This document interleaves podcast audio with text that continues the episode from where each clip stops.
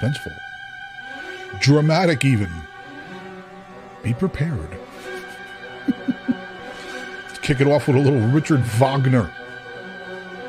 Wagner with a W. That doesn't make sense. Shouldn't be Wagner. And if a W sounds like a V, how come we don't make W sound like V's? What are we doing wrong with the English language? It's really dumb. You can say the word there three different ways and spell it three. No, you say it the same way and spell it three different ways. See, I'm so confused. I don't even know what I'm saying now. Dramatic week, big drama, big drama. Louisville City with a big win and racing. Uh, it ended up being a draw. Da, da, da. This is, but they're going to come back. They're going to come back like Valkyries or Valkyries. Is it a V? Did they spell? That's spelled with a V. So how come a V gets to be a V in German, but a W gets to be a V too? What is that? I don't understand. I'm so confused. Uh, anyway, speaking of W's, we got one out of two. Almost got two. Louisville City with a big win. Racing with a with late drama. Speaking of dramatic music, but in the wrong direction. But that's okay. They're going to fight on. Great show coming for you today. You know, we're going to be talking about both games with Joey, along with a, a little uh, uh, preview of the Women's Cup, which this is dropping on Wednesday, so it should be today. You can listen to this before the match. How about that? Isn't that exciting? And we're going to do a little. Uh, going to go in, in the history books. Going to find a U.S. men's national team, our favorite eleven of all time. That should be a lot of fun. I've already been researching that. I've got a couple of twists for them. Yes. And that's music, that's the drama, that's Ken Luther getting ready to talk. Just very dramatic. Going to talk about tailgate. Great topic today, too. All right. Gonna, put Richard Wagner away now. Or Wagner, or whatever. It's very confusing. English confuses me. Or it just might be that I'm getting old. Good morning, afternoon, evening, wherever you are. My name is Joseph Valla, and I'm the host of round four of the Center Forward podcast, podcast dedicated to Louisville City Racing Louisville, both men's and women's national teams. Uh, we even sneak a little bit of MLS in there for you. Uh, got a great show today. I think you're really going to enjoy it. Um, Kenny and Joe are both going to be here to do their thing, and may even have a commercial for you again. We may surprise you with another. Matt does. He did a great job on that last week. and uh, just a lot of great stuff coming up. So please stick around, and why don't we get going? So anyway, why don't we just jump right into this, man? We got a lot to talk about today, and five tings is pretty mixed up. Some good and some, I guess, not so good. I don't even know how to put this. Man, that, that ending of that game kind of busted me up a little bit. Let's move on, though. Here we go. Five things. Number five. Out of the frying pan. Man, I'll tell you what, when it's not 145 degrees, it's kind of fun to stand over there. it's just, it was so nice to have a temperate, it was still warm, but it wasn't anywhere near what we've been experiencing. And uh, when the sun goes down, it's actually rather cool and it was fun. I, I was really happy, obviously, with the game. That late goal was, uh, ugh. But anyway, Groove Machine sounded fantastic. We had a great run, and uh, everybody did great. Let's move on to number four. I hate your name. It's stupid. New York, New Jersey, anything is stupid. I hate that team now. I hope Gotham loses every game forever.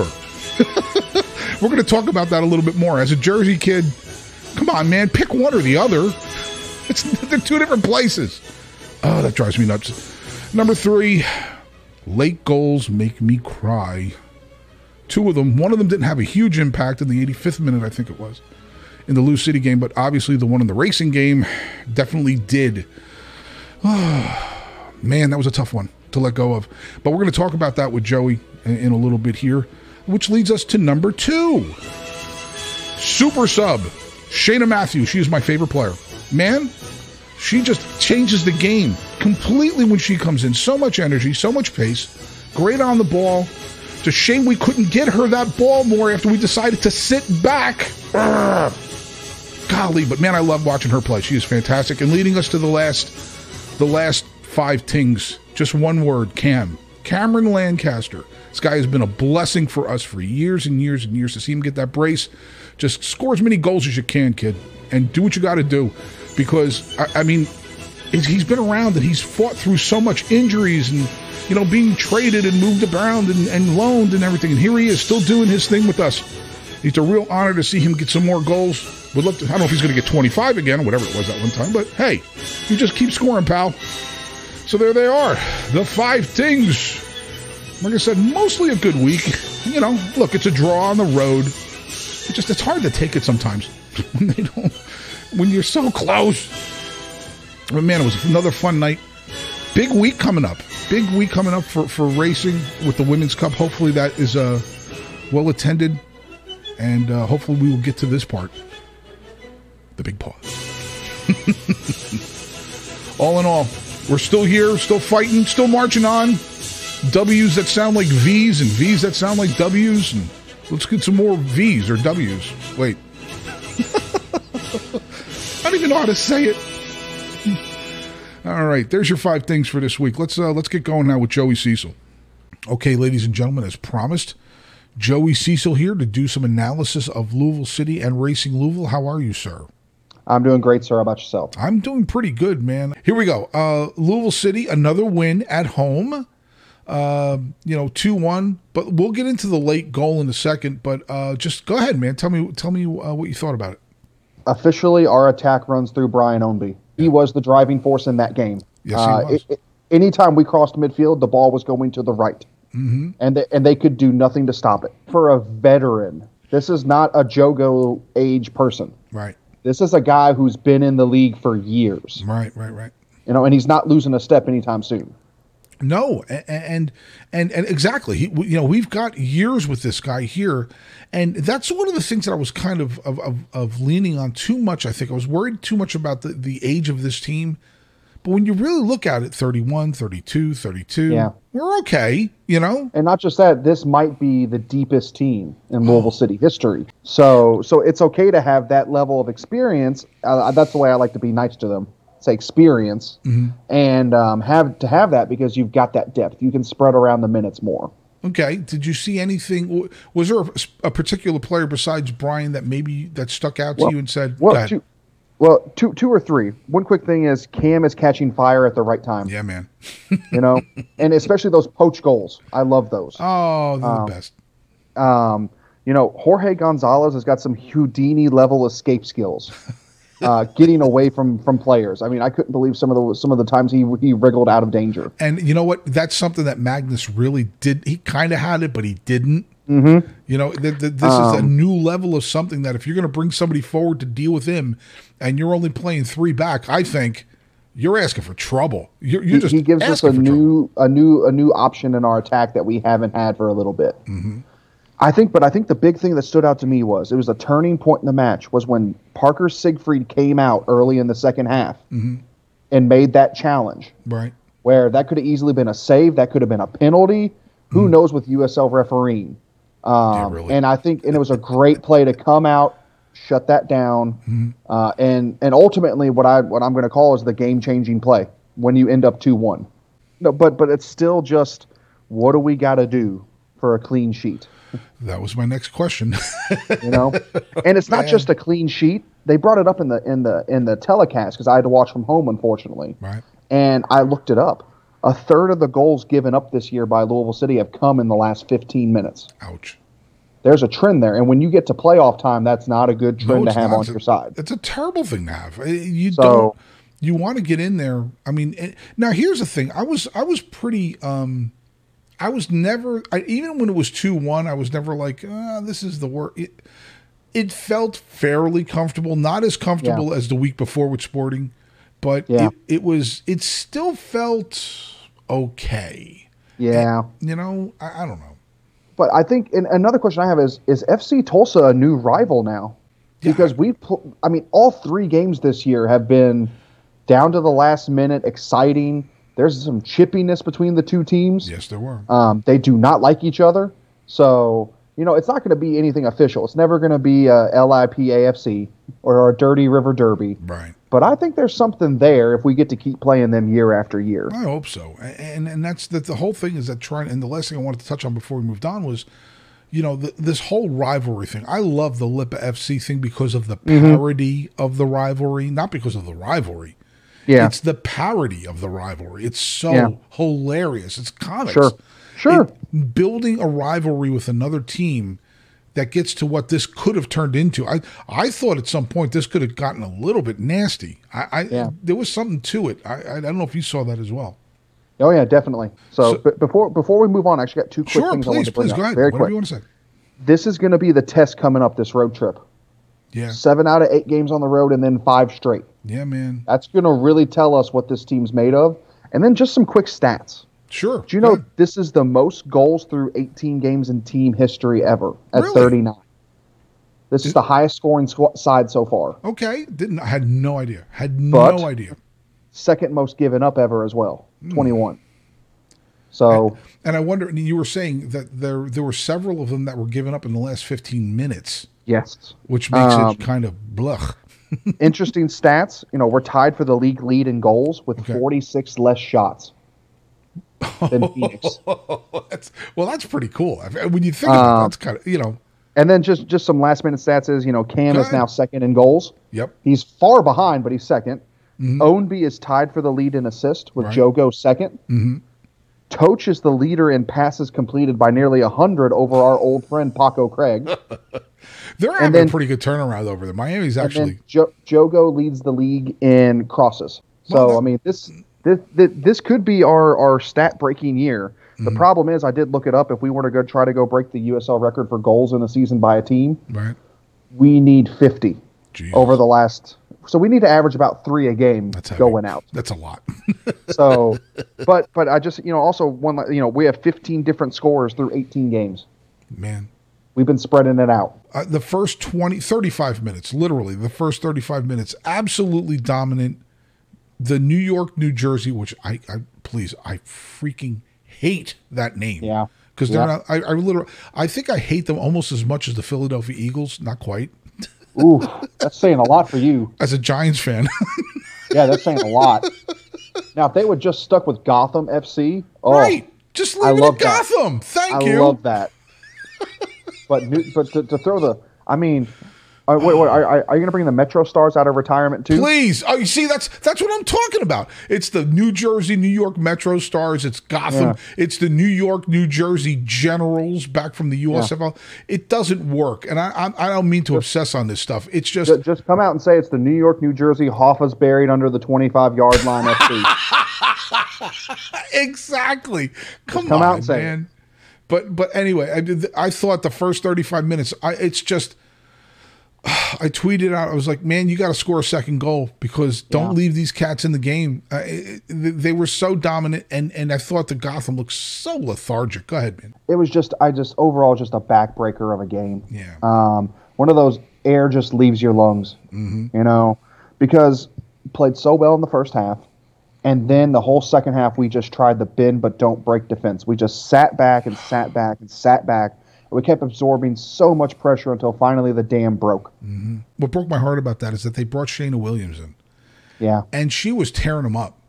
Yep. and and and, and it was just like and, and she had like if i remember correctly three good possessions in their 16 and i'm like come on man Yeah. why are we sitting back now when we had that opportunity and now we're stopping and they scored a goal and then they went back to it See, it's it's it's it's the old school adage, the mentality. It's the fear of not losing, as oh. opposed to as opposed to the joy of trying to win. yeah That was trying not to lose instead of trying to win.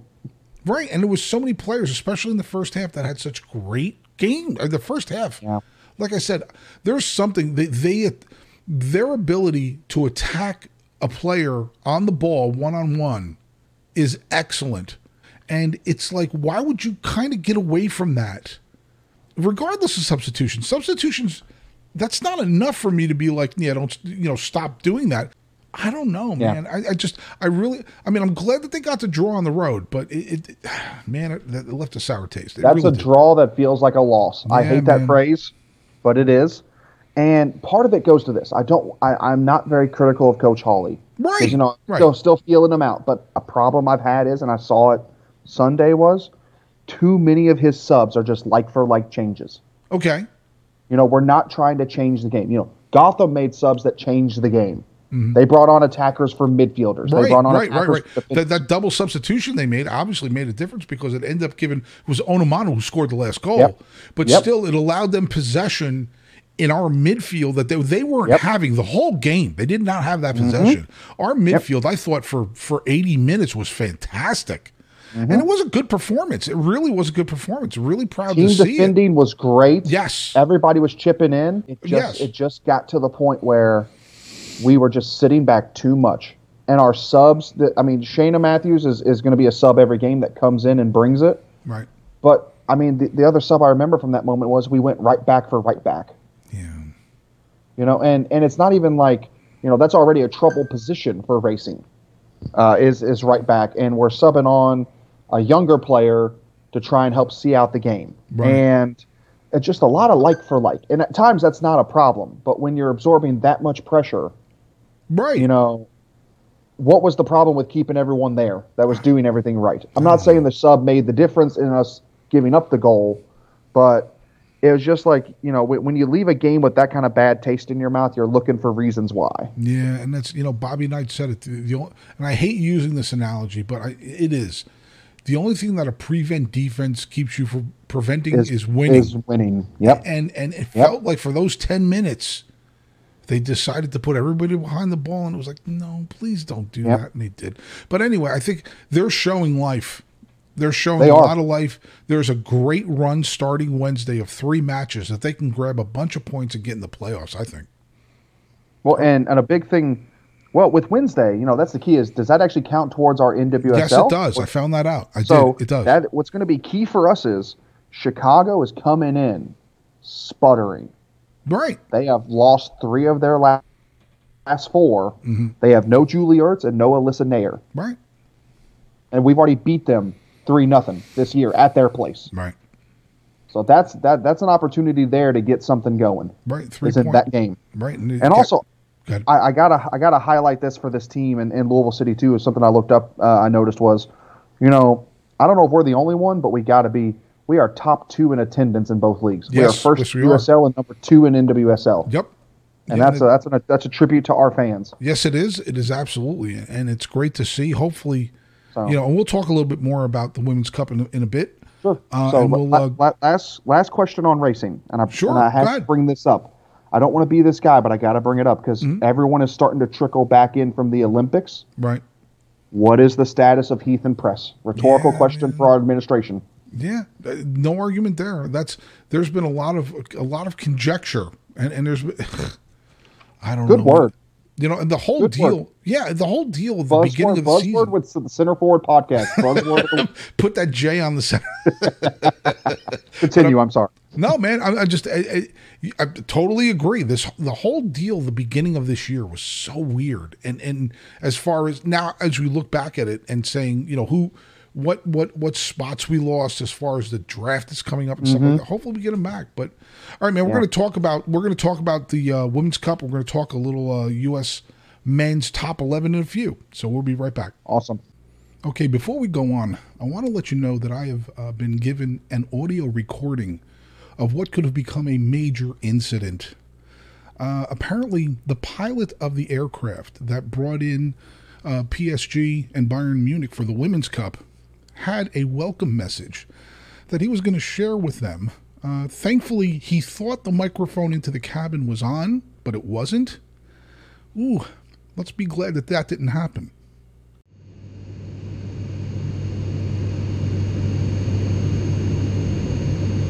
Hello, visitors, and welcome to Louisville. We are so happy to have you as our guests, and we hope you enjoy your stay. Louisville is such a nice place.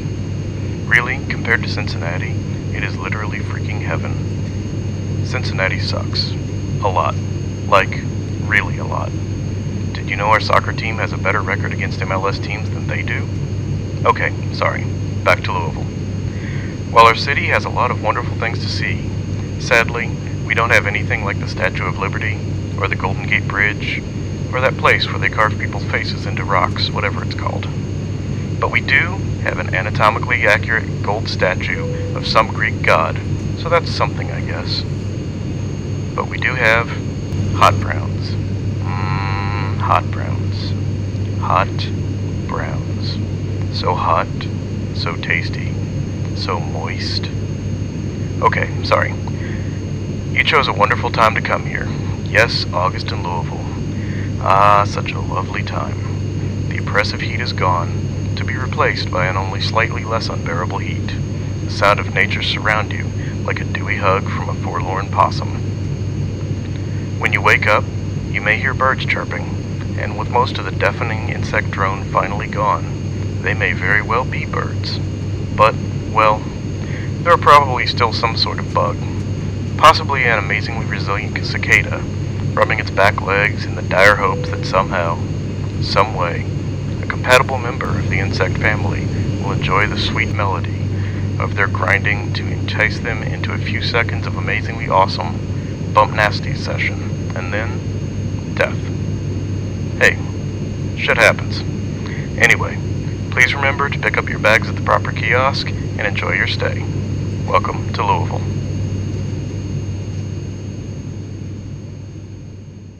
So, as you can hear, we avoided a real problem there.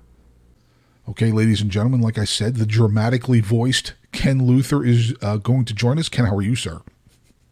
Dramatically voiced. Did you just say dramatically voiced? you have a dramatic voice. I can't stand my voice. It's like this nasal Michigander accent. I'm sure it drives people from Kentucky crazy, but they're just going to have just to. going to have to deal with it is right. So anyway, man, um, uh, let's talk a little bit about this tailgate thing because it's becoming, you know, um, a pr-.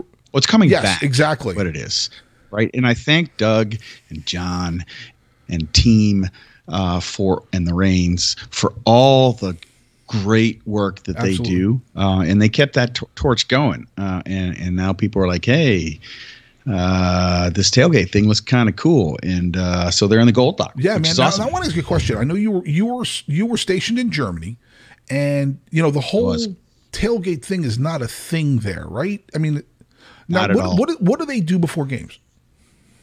go to bars and beer gardens. beer gardens in the nice weather, and and and and the supporters groups have like bars, not like we have bars, but like they own the bars Right, right. practically, and they have all their other kind of sports flash clubs there, like darts and, and Right. ping pong and all that other stuff. So that's kind of, and you can't even go in them If you're not part of part of the group. I mean, that works. Uh, And then they have beer gardens scattered about the stadium. So And and I think the whole thing is there's nothing wrong with trying to do beer gardens and bars and marches and stuff like that. I mean, all of that stuff is great. It's just sometimes I wonder if we try to recreate other things that we don't need to recreate as opposed to creating our own thing, whatever that thing is, regardless of what other people think of it. You I, I, I have struggled with this tailgate thing Okay, because okay. you know I'm a Euro snob. Whatever. I get that. I, I will take that accusation and I will run with it. um, so I was like, you know, and I'm an urban person, um, uh, but uh, there's a lot to this uh, kind of tailgate thing, uh, and you know, we're a tailgate culture. We're a car culture here in America. Uh, so if you do it right, you can have a ton of fun, and you can kind of walk around and visit, like at the tailgate uh, over the weekend. Awesome you know, point, I walked down and I Awesome hung out point. with Scouse, Right. uh, and I challenged him on Liverpool being the best EPL team. Says And the he quoted- Manchester United fan. yeah, and then he quoted a whole bunch of stats at me, and then I put my head down and I walked away. I love. You know what? How about to shout out to Mike? Mike Scouse. Scouse is just a wonderful dude. Yep, He really yep, is. yep. But that's the point is that you're talking about something now. When you start to create little pockets of whatever in a tailgate situation, you're almost literally creating a, a, a micro environment of what you talked about in Germany with all the bars all over the place. And I'm wondering why, you know, th- that sounds like a, a route to go if we can make that happen. It's not about making it happen. I think it's it's about letting it happen Right, you're right. organically. No, you're right, And you're I think it's starting to catch on again. I mean, we you know, Doug and team used to put on a great um, tailgate at Right. Slugger. Um, and then the club started supporting a little bit with the tents and the in the parking spaces that were reserved just for like tents and things like that. Right. So that's the kind of uh, you know freedom that we need to be able to set up something like that. And and you know you've seen the the college football and the professional Yes, football sir. tailgates. It's, there's no reason why we can't build something like that here. We just need the the place and the ability to do it and the will. Right, and one of my favorite, it's, if if not one of my favorite, my favorite tailgate stories that we used to go to Giants games all the time. Well, I would say all the time. Um, in the early '80s, we couldn't because they were sold out. They were you you were on a waiting list for 20 years. But in the mid '90s, because the team was so bad, you could start getting tickets. So we would go to games for years. There was one year, and I want to say it was '93. The team was really, really bad, and we were all hanging out tailgating. And after a while, we're just and, and obviously we were partying pretty hard. The game had already started. Yeah, I'm not sure that'll be an issue. I did I did manage to screw up the tailgate a little bit this uh, this past uh, How so? Saturday. Well, I uh, I I decided on my own. But I talked to a bunch of people and kind of got their thoughts on it. Maybe they don't remember me talking to them about it. Is that the stadium setup screws everything up? The the time we had Right. when we went in to do stadium Okay, setup good. Yes, yes. you know, future plan. If you're gonna do a march, you can't have stadium set up at the same time. Um, and it also kind of was cramping my style uh, with uh, with tailgating. So I decided uh, that we, yeah, it's all about me. I decided we needed to uh, we need to do stadium setup much earlier in the morning. Um, and I talked to a couple of people, and they're like, "Yeah, yeah, that's a pretty pretty good idea." Um, so I got there, and Matt Owens, actually uh, the superstar supporter, He is. Oh gosh, I love Matt. was there as was there as well. But it was like just the two of us, just the two of us, um, and we uh, we set up the stadium at ten o'clock in the morning, um, and then it was great. But people were a little kind of grumpy about it because it was change, and it's, it's like my cat, right? They don't like change. Hear that? Don't change anything. I've owned four of them. Uh, I know they don't like change at all. but I, I think it's going to work better. And and some people kind of felt left out because they're not going to go down to the stadium at ten o'clock in the morning to set including it me, up. living in New Albany. Indiana. And I told them, so what? You don't need to. I mean, I, I can set up by myself. I can set up the stadium currently in about an hour and a half. And Okay. honestly, it's good exercise. It gets me kind of moving. I, Mm-hmm. you know, I, I kind of adjust banners to make sure they look right. and- Right. And, work through all that stuff and fix Because things. because you're not anal about that stuff at all. sure there was a shot. yes. Make sure all the banners are perfectly straight and they fit the little spots that they're in. I literally do do this.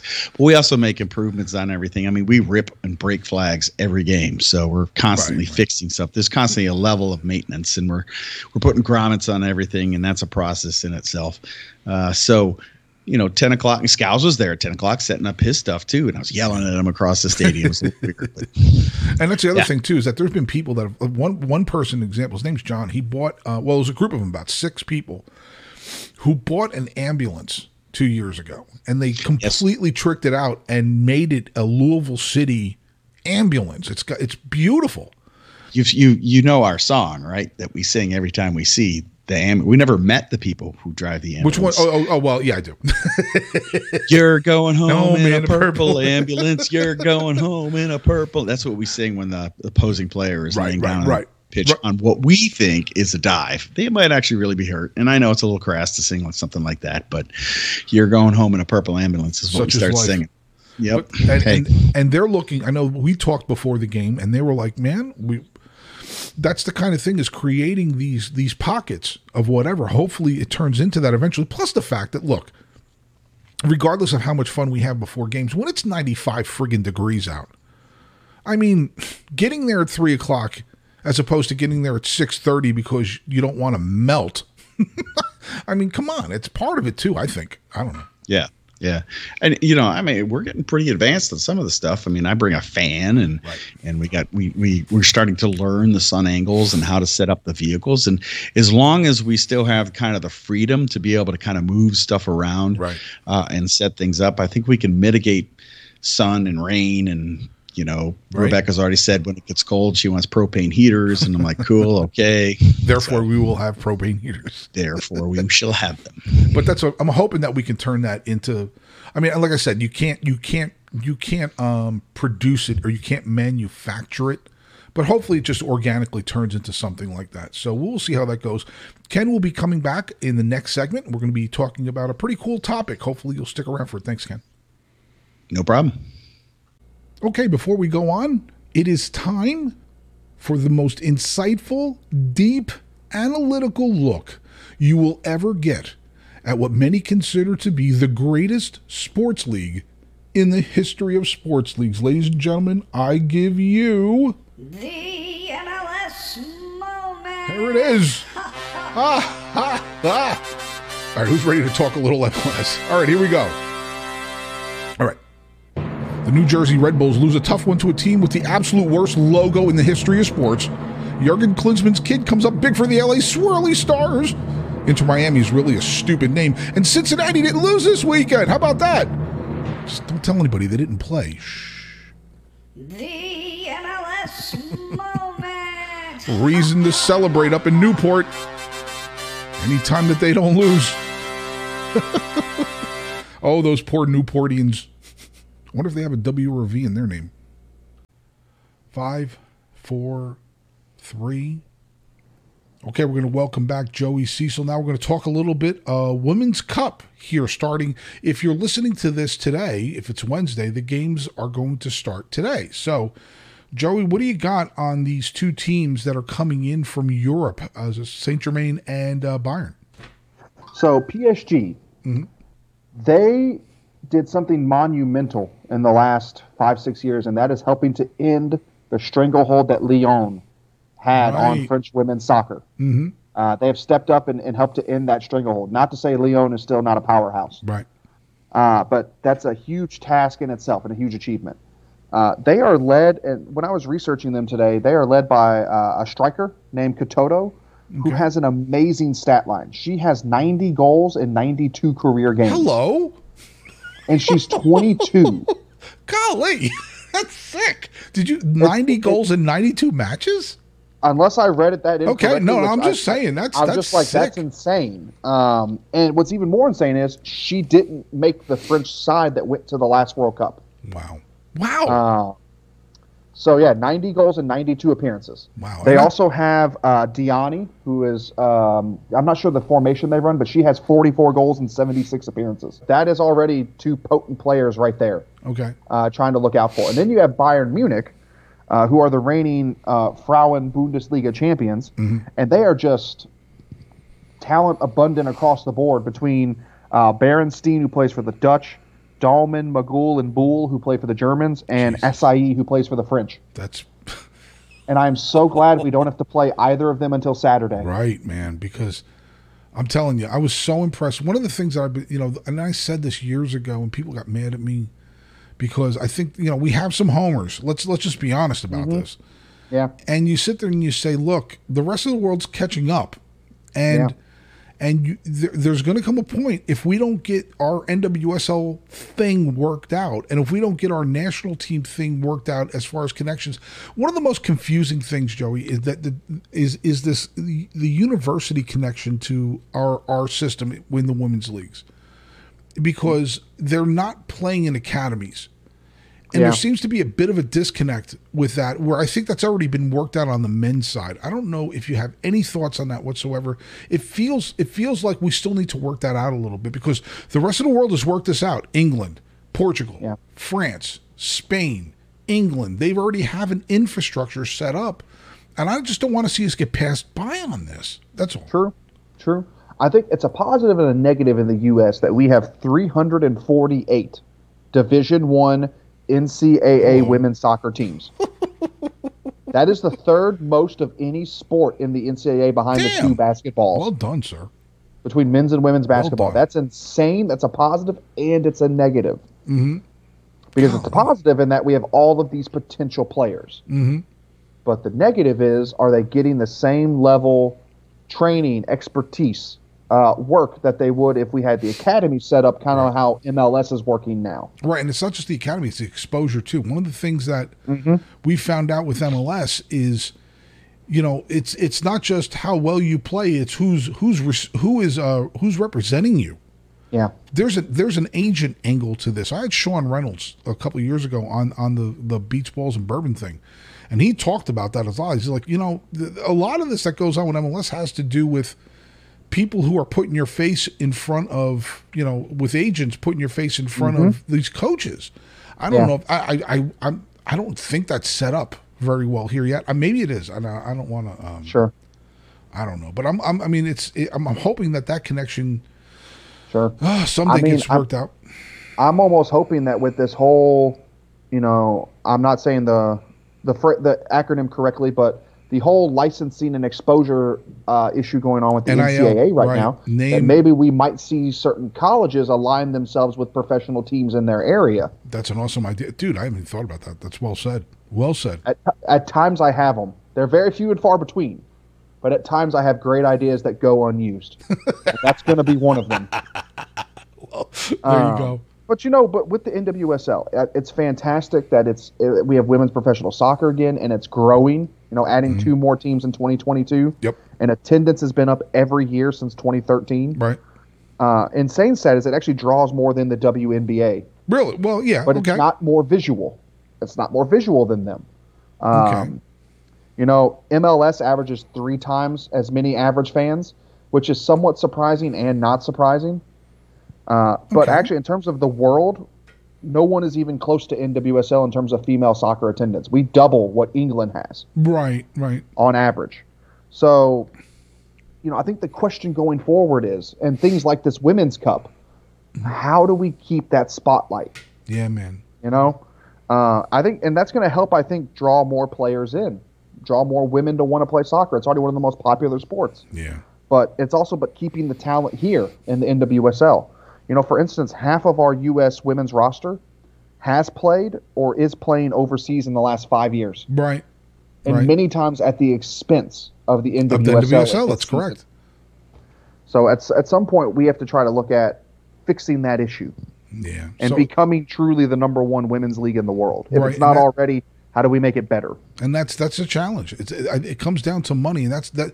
To, to end the NWSL thing, w- your thoughts on, you know, these these clubs that are doing so well in Europe, were, and two of them coming over here, they've already got the infrastructure set up. Yeah. We're Yep. working on it, and that to me, before we catch up, we're. I think that they're they're in a different gear right now that we might we might not be able to catch up to yet, but eventually we will. I just I'm hoping that we can endure this moment where things like we, we talked about last week with all these great players that are moving on. Okay, Lloyd retiring, right? I mean, I mean, she announced that yesterday Yep. Um, you know, all of these great players that are retiring, the void that has to be filled by that next generation, they might not have, they might not be as prepared as the next generations of Spain and Portugal and France to move them forward. But Yeah. then hopefully we set up our deal where we can match that. Yeah. You know, I think part of it is this.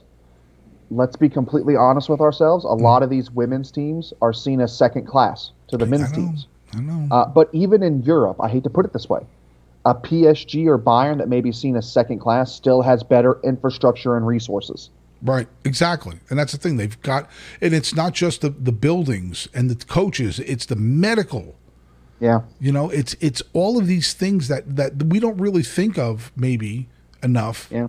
that build a team. So we'll see what happens, and I'm, I'm I'm hoping you know I'm hoping well I'm definitely hoping that they can get three points against Chicago, and and then Yeah. we can move on from there. One one last note on the women's Sure, cup go ahead, is, man, go ahead. If you are listening to this and you have not bought your ticket, please do. Right. I'm a little concerned that Brad Estes was still on social media earlier this week, Yes, sir. hyping up ticket sales. Yeah, That's a little concerning to me when we've got this huge opportunity coming in. I agree. Uh, so you know, if you if you're listening to this and haven't bought your ticket, y- you can buy your double header and get four awesome games across two days. yes, sir.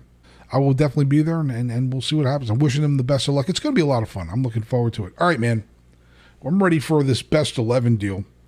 Um, you know, like I said, I took I took a little liberty here Okay.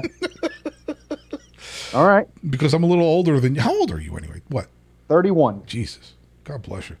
I was 31 once, 150 years ago. All It's just it's just it's just thirty-one for how many times? exactly. All right, man. How do you want to do this? You want to start? I, I would.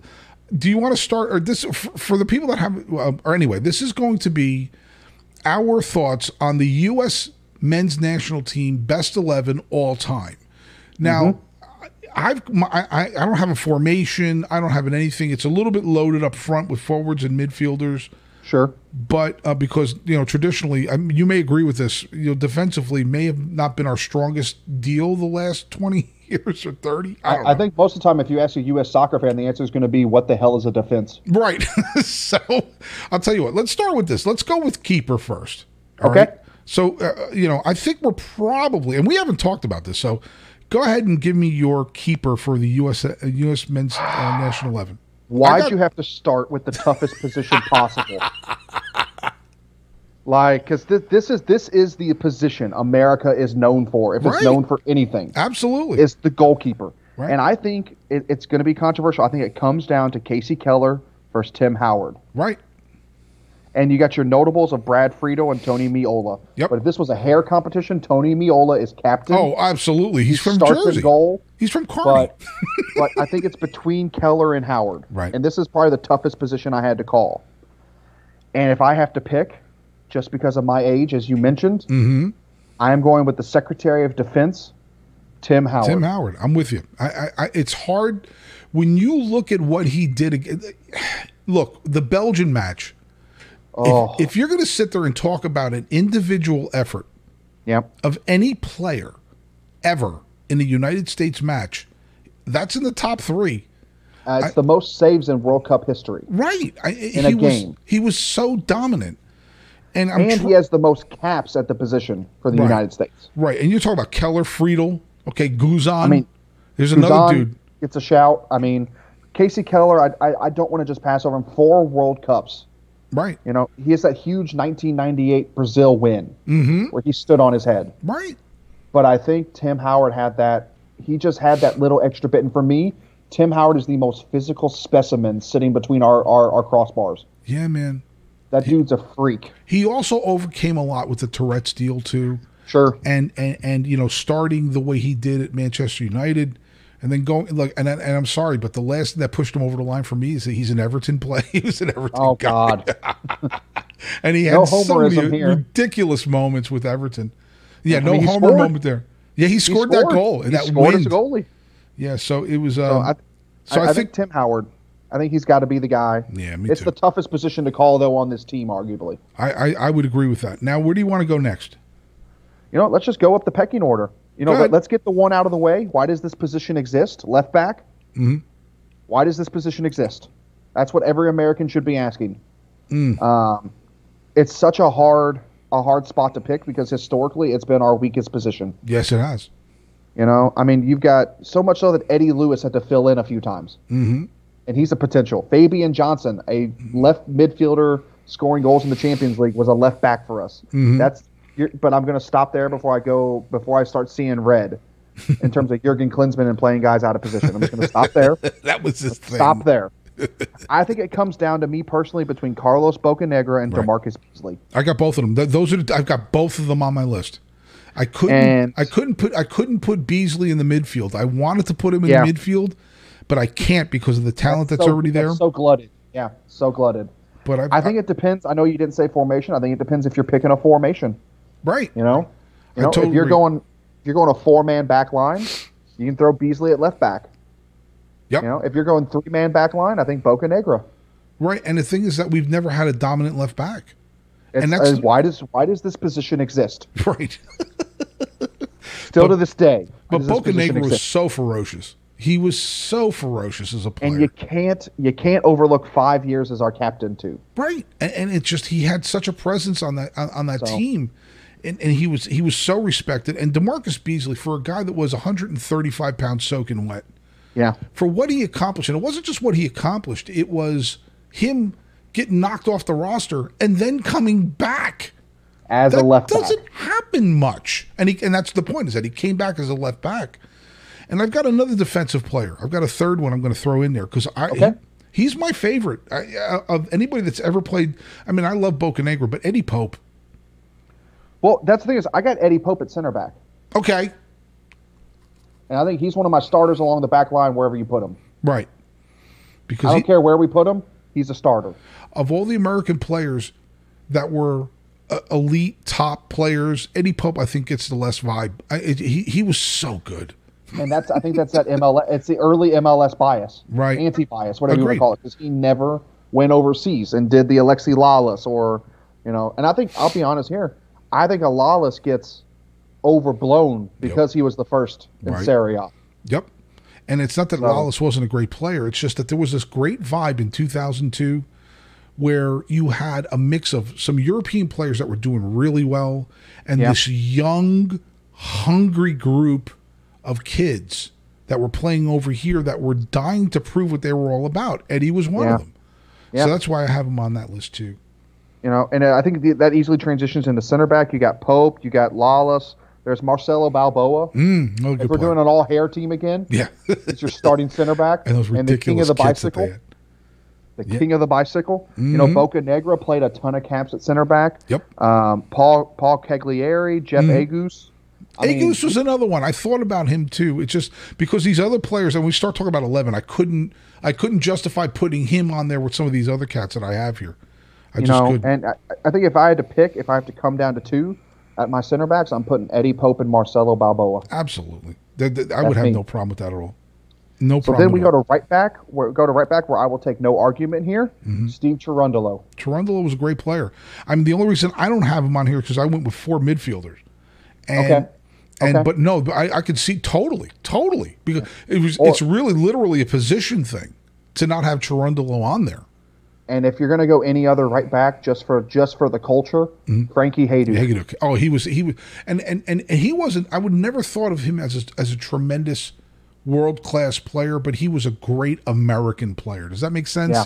You know. yes, it does. Yes, it does. You know. He, I'll never forget. He gets he gets sentimental for me anyway. When we were Right. playing USA Mexico in Columbus. oh, I was there. I was ago. at 2002, 2001. no, no, oh no, no. It's he was already retired at this point, Oh, when he was running around. and he got up on the LED screens in front of the American Outlaws at kickoff and started throwing his arms up, and security had to escort him I away. I remember that. I do just remember like that. I'm just like you don't put your hands on Frankie. This is Columbus. right, right, and he was. Oh, I So, remember. But I think if you're doing a four man back line and you have a right back, there's no argument. Steve Cherundolo Yeah. is our right back. Right. Okay, man. I'm gonna. I'm gonna. I'm. Let's get the three forwards out of the way. Okay. because the three forwards, I think we're going to be pretty close. I, any Well, human, any any human being that where you put them. well, it's true, but I'm thinking of the top three ever, and I'm thinking of because there's a couple of guys. It's so hard not to put on this team. First of all, if you don't put Clint Dempsey on this team, I'm never going to speak to you again. See, I don't put I don't put Dempsey at striker. No, no, no, no, no. I wouldn't put. I, agree. I don't put him at forward. The three forwards I came down to Good. were Altidore, McBride, and Wynalda. I've got Wynalda, I've got Dempsey, and I've got Donovan. See, I put Donovan and Dempsey in the midfield. Right. Okay. I, and that's there's nothing wrong with that. And and and and man, I can't do Altidore.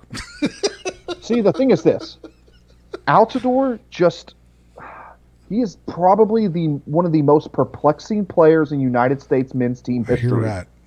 because he if you put him against St. Kitts and Nevis, he will bag nine goals. Right. Right. Right. Exactly. And put, him, you put Yeah. him in the Gold Cup final against Mexico, he will pull his hamstring ten minutes in. right.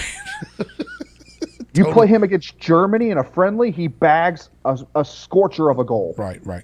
You take him to the Federations Cup, and he gets winded in warm-ups. Yeah.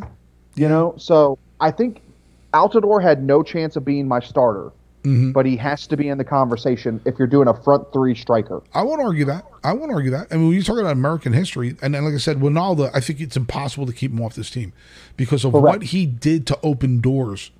Correct. You know, in Germany. For me, though, Mm-hmm. if, if if I'm picking a striker at the front of a formation, and it's an American, I put Brian McBride up top. I've got Brian McBride as one of my also uh, my my my honorable mentions. I've got three.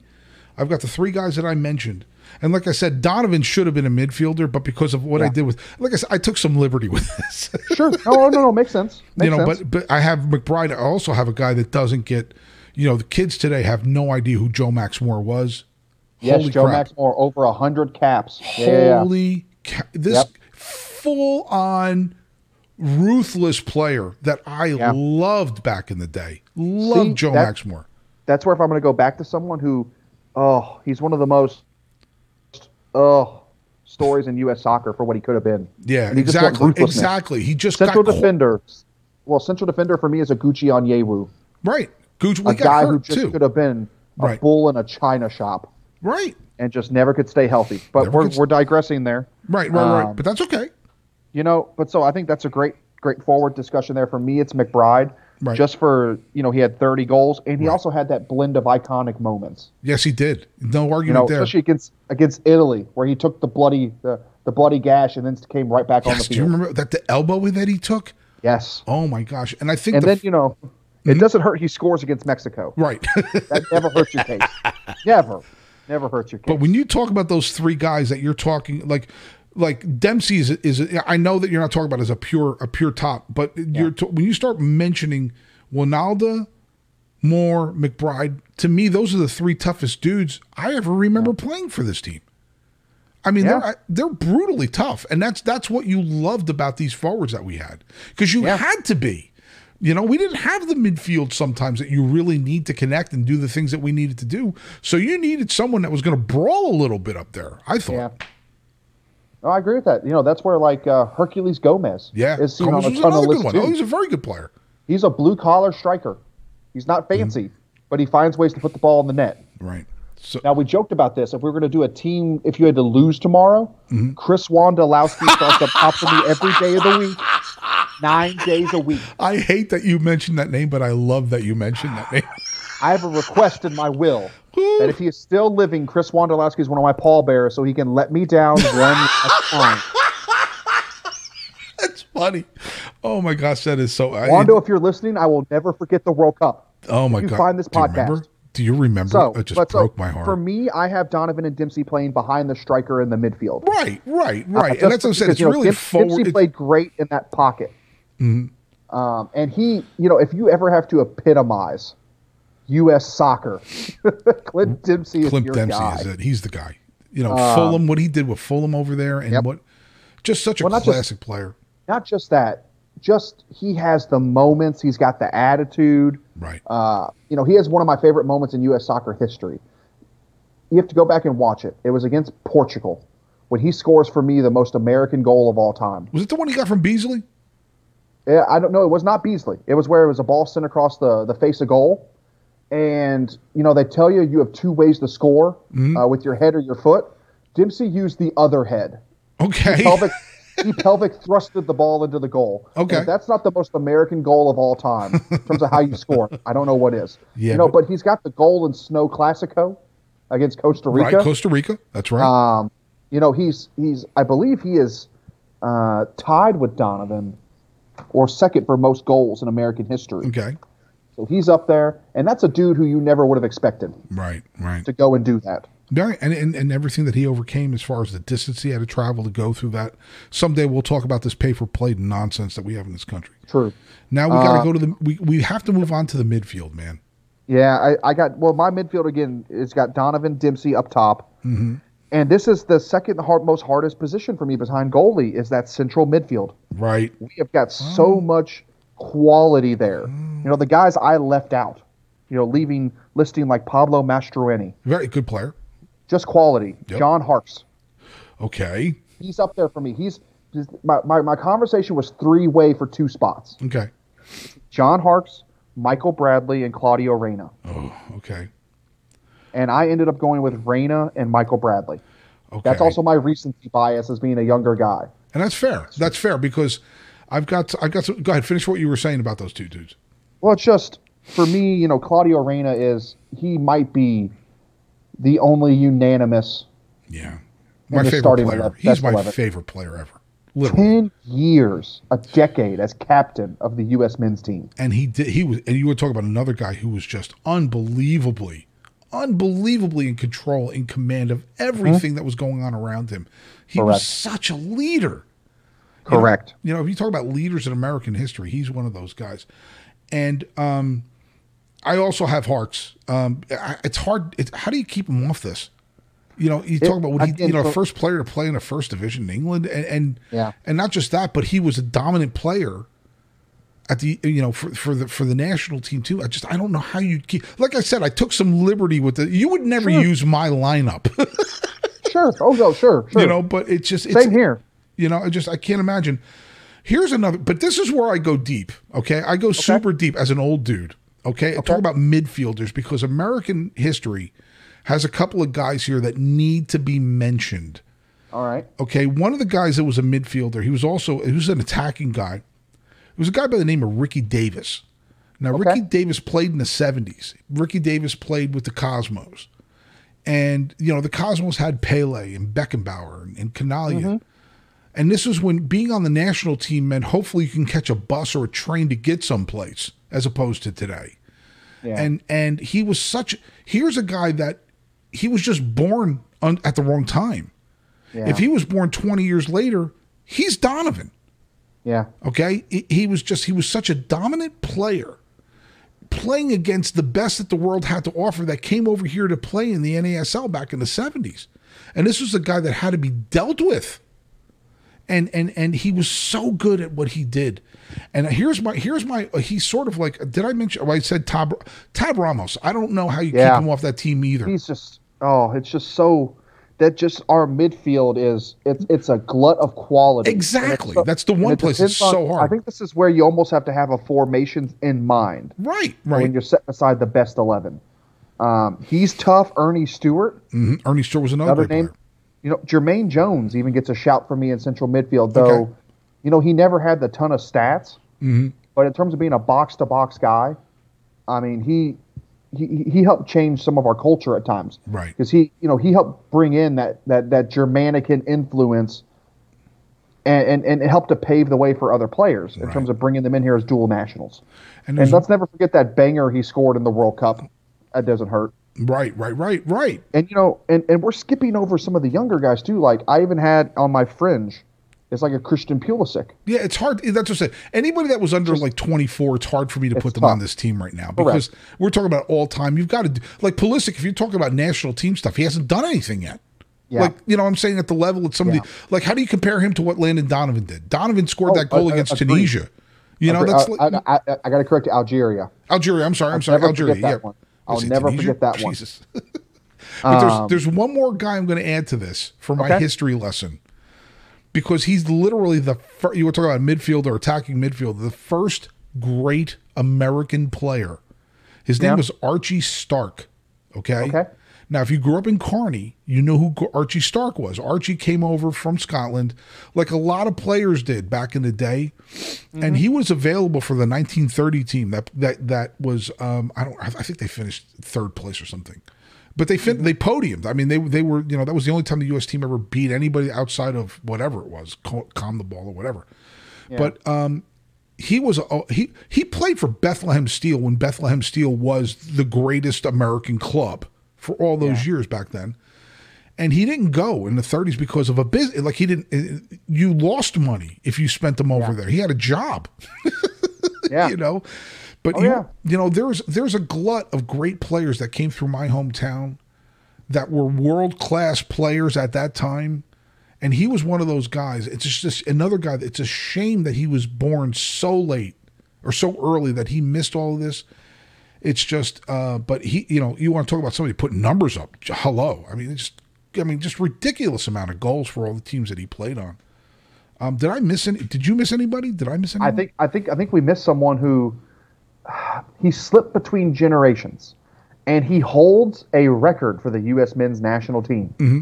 for most caps. Okay, That is Cobi Jones. Cobi Jones. Well, yeah, yeah. I mean, Most how do you who do you put do you put him in front? No, he deserves a mention. He definitely deserves a mention. for someone who has most caps, the fact that it took this long to bring him up kind of shows Right. Cobi, you were a good player, not a great player. I Right. think you know. Yeah, He- it, and I I love had that- Cobi Jones. I mean, he, and he had a great run with Galaxy that too. s- Oh, yeah, he never, but he never had that standout USA moment. Right. You know, he was kind of between eras. Mm-hmm. Um, you know, he was he, he- he was after the resurgence of American soccer, but before what we might call the first golden generation that had the Donovans and the Dempseys in them. You know, he's kind of stuck in that middle, Right. and I think that helps why he had so many caps. Is You know, he was the best player of that mid, that, that that bridging generation. So he's Mm-hmm. Yeah. up there, and you know, how can we go into American soccer discussion without bringing up Joe Gaetjens Joe Catchins? For scoring the 19 the, the, the shot heard round the world Even against England? Was- the guy who was born and died in Haiti, but played for the USA. yeah, man. So That's funny. So, But that's a- you know, and and you know another guy I'm just going to bring up because I Sure. think he gets an unfair rap because he was played out of position a ton. But man, guys who were successful overseas, is a guy like Geoff Cameron. Yeah, he had a good run. I mean, he had a Just- tough he had a tough go uh, a couple years ago, but Yeah. You know, yeah, he was he, he you know, that's what I'm saying defensively, we always had I don't know. I don't know, man. Defensively, it's it's hard to pull up three or four players that you're like, yeah, as opposed to forwards. I mean, or, or midfielders. But So if I, if you know if I have to pick a lineup that I'm going to throw out there, Mm-hmm. I'm going with a four-three-three. I got Howard in goal. right, I got Bocanegra at left back, Pope and Balboa at center backs, Cherundolo at right back. okay, I got a three-man midfield of Bradley, Reyna, and I'm going to throw Harkes in there. It's mm-hmm. hard between Harkes and, and Ramos. right, right, right. Raz right. most torn, and then a front three of Dempsey, McBride, and Donovan. That's a great call. It's a solid team, that's for sure. It might it might get us to the World Cup. It might.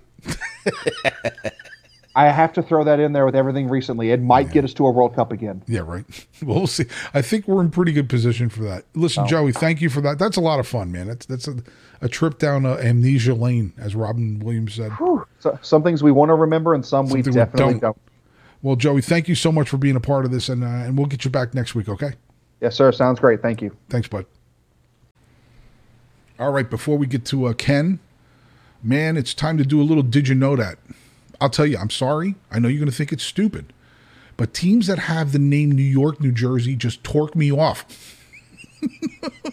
Drives me nuts. Now you're like, yeah, no, it's no big deal. Yeah, it is a big deal. It's a big deal to me. Deal with it.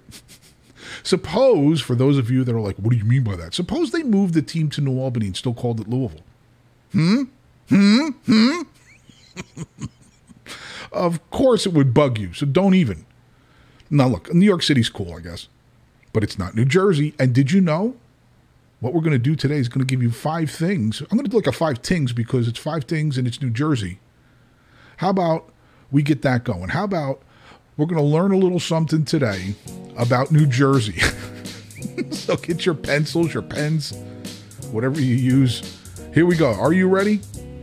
five things that make New Jersey awesome. Number one, how about Frank Sinatra? Frank Sinatra's originally from New Jersey, Hoboken, same county I was born in. Frank Sinatra's the greatest American vocalist ever. Yes, he is. You're not allowed to argue with me on that. Decades of a tremendous, tremendous career. And uh, just such a great vocalist. But yeah, Sinatra's from New Jersey. Did you know that? I don't know. Maybe you did. How about this? The Statue of Liberty. Do you know it's in New Jersey? Thank you. Everybody's, no, it's in New York. No, it's not. It's in New Jersey waters. They just wish they could have it. And you know, the, the joke is always, well, the Statue of Liberty always turns its back on New Jersey. You know why? Because it leads New Jersey. And that's sometimes I wonder if that's really a torch or if it's just giving New York the finger. Did you know that? I don't know. Number three, how about Boardwalk Pizza? If you've never had Boardwalk Pizza in New Jersey, you've never had pizza. In fact, you may have never had real food. Boardwalk Pizza from New Jersey is the greatest thing ever. Did you know that? Not sure if you did or you didn't. How about this one? How about New Jersey soccer players are pretty awesome? How about we talked about this with Joey Ziesel, and I snuck in Archie Stark because he was the first really great American soccer player. But then you had Tony Meola and John Harkes and Tab Ramos playing in two World Cups from this my hometown, from Kearny. So I'm bragging on Kearny, right? So many great players. Tim Howard from Jersey. Go down the list. Did you know that? I bet you didn't. And lastly, you know what else is from New Jersey? Me. And I'm awesome and you love me. I know you do. I can tell by the way you uh, you're so nice. You are really nice to me. There you go. Did you know any of that? I bet you didn't. Well, you do now. New Jersey, baby. I'm just sick of it. Please stop it with the New Jersey, New York names. Mama Luke's all yous. All right, ladies and gentlemen, hopefully you enjoyed Did You Know That, the New Jersey version. I couldn't help it. I've got Ken Luther back here, and I really wanted him uh, in on this conversation. I think it's very important. Like I said, we've been trying to talk about things and trying to see both sides of a, of a discussion, and and and uh, the national anthem has become a has become a bit of a hot topic over the last few years. Um, Ken is a retired colonel. I know he doesn't like me to re- mention the part colonel, Yeah, but he is a retired colonel. makes me feel old and full of myself. well, I- dude. yeah. Well, I'm not saying I'm not saying you're either one of them. You're just gonna have to decide that for yourself. Okay. I beat it. dude. Old fart. Old fart. but it's I think it's very important. There are arguments on both sides of this, and I want Ken to lead the discussion as a guy that has served this country, who has fought for this country.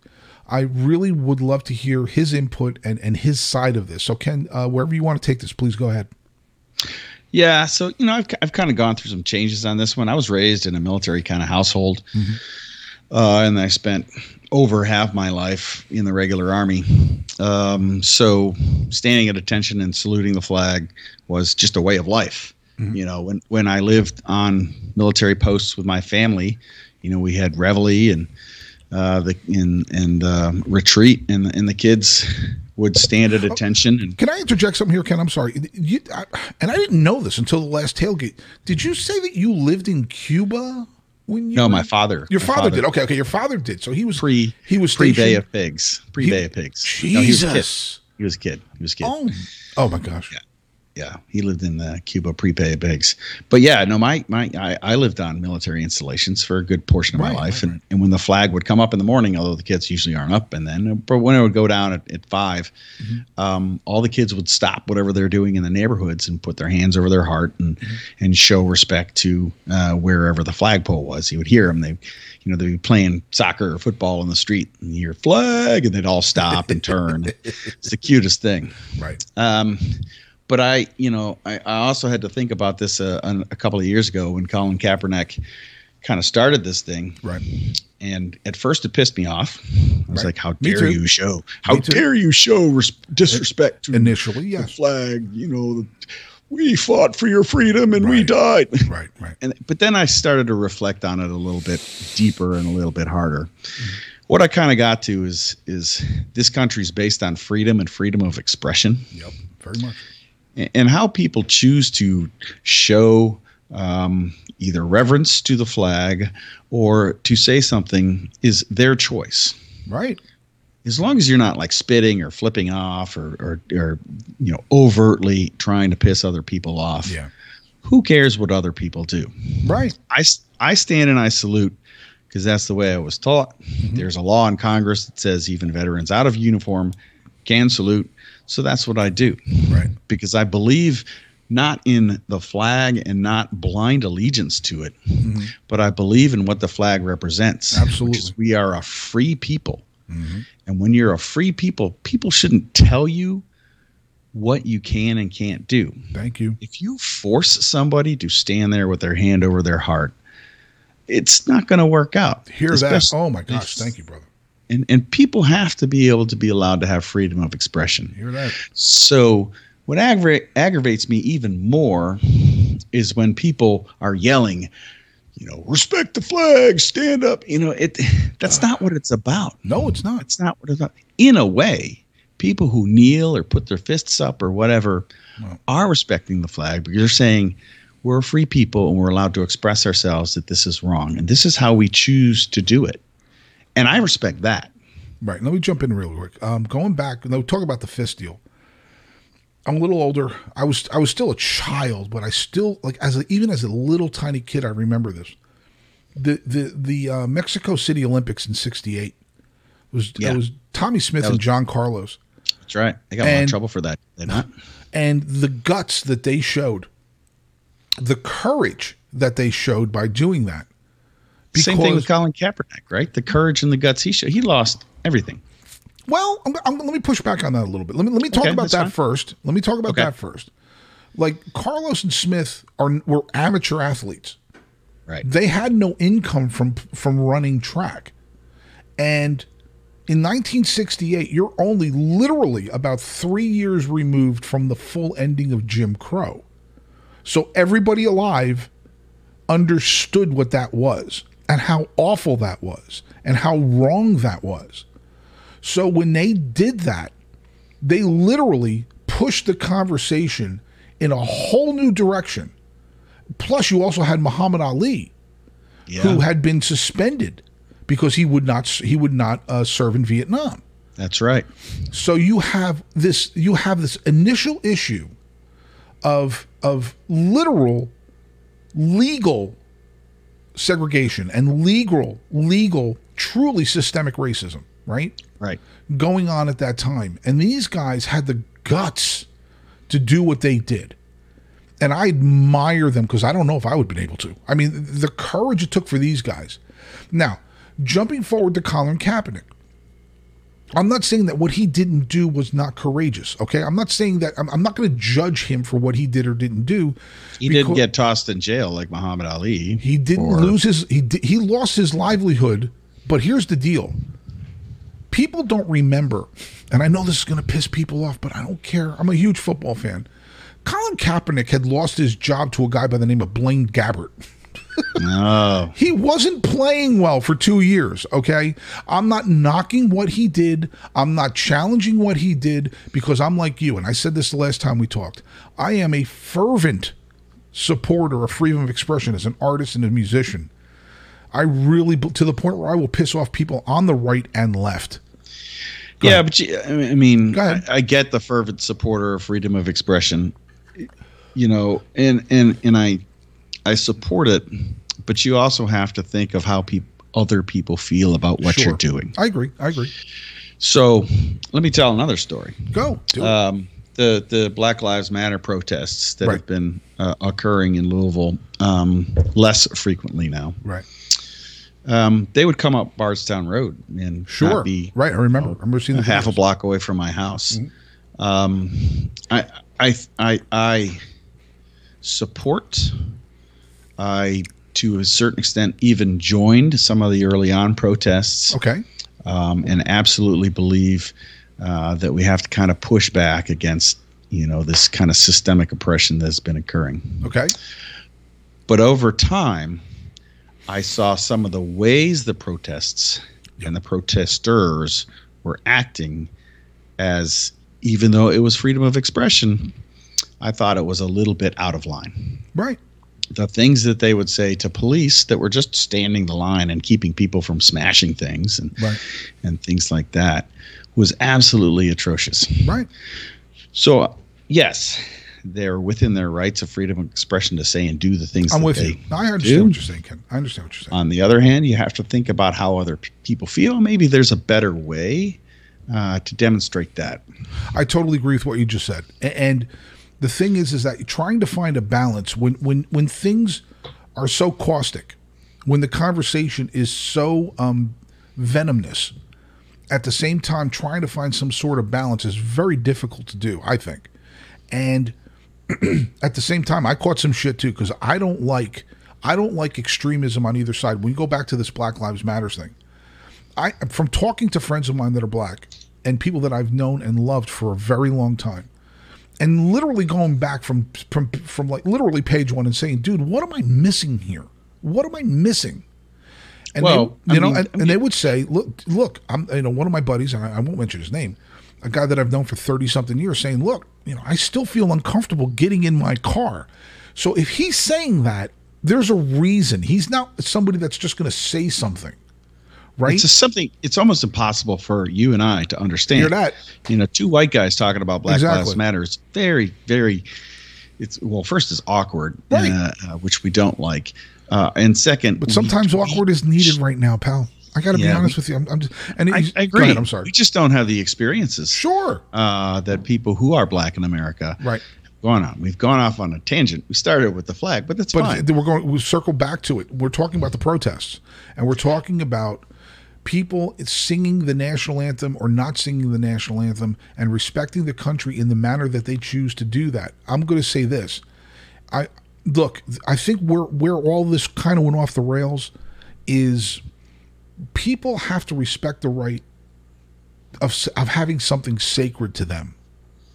If somebody believes that the national anthem or the the the BLM flag or the pride flag or whatever whatever is sacred to them, you got to respect that because because the laws say you have to respect Do that. you do you have to respect that to the point where you can't kneel? no, no, I think you should be able to kneel. No, I, See, I, that's that's where that, that Right. gets I- I carried believe- a little bit too far. I agree. I, I 100% agree with you because the conversation shuts down. But that's I think that's part of the problem. How about this? How about this? If if you are an ardent, you stand at attention and put your hand over your heart person, and I don't do that. I put my fingers to my head Right. um, in a salute. Uh, then maybe after the flag, after the national anthem uh, ends, maybe you should talk to the people who demonstrated in a different way. Thank you. And try to understand why. Thank you. You you don't have to agree with them, No. nor am I suggesting you get in a fight with them. Of course. Maybe you should make an attempt to understand their experiences and why it is that they are doing what they are doing. Right. And if if I was to talk to somebody who who says I now I'm talking as now my your experience is defending the country. So your experience is far beyond anything that I can ever ever ever discuss. But I've sung the national anthem at these games like 25 times at least. Okay? The song is sacred to me. It means something. Here's why. Number one, it reminds me every time I sing it, if or not even when I sing it, but um, when I hear it, I think of my dad who served in World War II. I think of my Uncle Angelo, my Uncle Flavian, who served in World War II. My Uncle Angelo took three bullets at Normandy. Okay, so I'm. I mean, these are the people I think of. My nephew Michael, who served um, in, during during during that whole Iraq and, and Afghanistan period. My and and mostly my cousins. I had three first cousins that I know. I'm pretty sure just three that were forced into Vietnam. You know, it's Drafted. yeah, and it's very hard for me to talk about because it had such an impact on their lives. So when I hear that song, I pray for my friends and my family. This matters to me. And even Well, yes. though, even Yeah, though, let me finish. sorry. Even though that's okay. Even though all of that happened, and even though there are so many injustices, and I understand that, Ken. I believe me. I believe me. There are injustices, things that we need to work out. I still love my country. You know, it's it's it's you can do both. You can right? I mean, what do you think? I love the country because the country is based on an idea, and sometimes we've gotten off track of that idea. But the idea is that people have freedom Right. and individual liberty. The issue arises is when my individual liberty and my freedom is taking away somebody else's who's also an American. Hear that? And that's where we have to figure out how to compromise. Amen. Amen. And there you go. And I think that that kind of, unless there's something else you want to add into this, I think we kind of summed it up. Woo! Wow. It's heavy, right? It's a heavy tough. conversation. It's so hard. One of the things I've, I've, I always try to tell people, you can love and you can be okay. How do I say this? You can love someone and still struggle with them at the same time. I think we sometimes we get so wrapped up in this binary existence that we've fallen into that it's all one or all of the other. And I think our pride falls into it a little bit. And Oh, and just trying and, and trying to find this meadow in between this this dewy grassy meadow with unicorns and sunrises where people can talk to each other. right. I mean, honestly, you don't even have to talk to Right. each other. I mean, you just don't lash out at people Right. and don't try to fight them unless they want to fight you. And then you can go in the back by the, you know, by the Go playground. behind the dumpster and and do what you got to do. three o'clock in the afternoon after school, go fight 'em. fight them. Fight. Uh, but Just you know, Yeah, man. It's a, this is a heavy conversation, but I think it's a worthwhile one. I think it was. I think it was. We didn't script this. I mean, like I said, I don't want any of this scripted. We should just talk. And uh, Right. I mean, and I really not only do I love you, but I appreciate you, and I appreciate. I love you too, Thank man. you for everything that you've done. So Oh, yeah. You know, I, I, I, I do the things I do is because I, I enjoy them. I enjoyed my time in the service. It, to me, it wasn't. It, it, yes, it was about America and stuff like that, but right. I just had a whole lot of fun. There you go. so that was that was the driving force. I hear you, pal. All right, man. Well, there you go, uh, Ken. Thank you so much for that, and uh, I can't wait for the next uh, benign topic that we talk about. Maybe we should talk about Israel and Palestine next time. Oh, I, I can I can give a little tidbit on that. What's that? Um, a comedian came up with an anthem Okay. for Israel Palestine. Which is I'm going to sing it for you. You Do it. ready? I'm not a good singer, but that's okay. I don't eat pigs. You don't eat pigs. Why don't we not not eat pigs together? Ken Luther, everybody. Thanks, pal. I'm sure that's a terrible joke, and I'll get in a lot of trouble for it. But That's okay. I found it. That's good. Later, brother. Later, man. Well, there you have it, folks. Another episode of the Center Forward podcast. Really want to thank Joey Cecil and Ken Luther once again for being a part of it. Really want to thank you for listening to it. Um, it's been uh, it's been a lot of fun these last four shows, and and we're getting better at it. I think. I know I. My engineering skills are getting a little better. Um, and, and next week we're going to have hopefully a couple new segments. Uh, uh, we're going to do our first interview. I think uh, it's going to be a little different though. We're not going to do the standard, you know, grab somebody from the team type thing, which is not. There's nothing wrong with that. I love those. But maybe a, a, a supporter spotlight on people you don't hear from that are not part of that circle that you hear from uh, rather often. Uh, and I think that's going to be a lot of fun. Uh, as always, we're going to end the show with a little bit of a positive message as we throw on some more Edvard Grieg. Edvard, now he spells with a V. it's all good. It's so confusing. Anyway, man, um, you know, it's been a rough week in a lot of ways. Uh, the Afghanistan deal, we're still dealing with the COVID stuff. There's a lot of angst out there and all that stuff. But you know what? We have this community. Please don't take it for granted. I mean, yeah, it's hard sometimes because we're all not going to agree on stuff. That's one of the reasons me and Ken do what we do on here. We're not always going to agree, but so what? Sometimes you will. You can focus on the bad or you can focus on the good. It's a choice. You can acknowledge both at the same time. There's nothing wrong with that.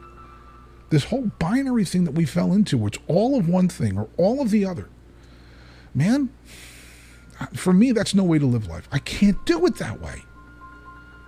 You know, I've had my share of struggles. Others have had way more. Others have been a lot luckier. I don't know. But man, we have this wonderful community, and hopefully we'll we'll continue to grow it. Two racing matches and a wonderful tournament this week. Louisville City again next week. And as the season goes on, let's just march forward, man. Like I, like we've said, it doesn't mean we have to all be pals all the time. That's not the point. Yeah, I love that part. Oh gosh, isn't that awesome? That's um, Opus 54 Nocturne. So anyway, thank you so much for for listening. Um, looking forward to getting some new stuff in the show for you next week. My name is Joseph and once again, on behalf of Joey and Ken, thank you for listening to the Center Forward podcast. See you.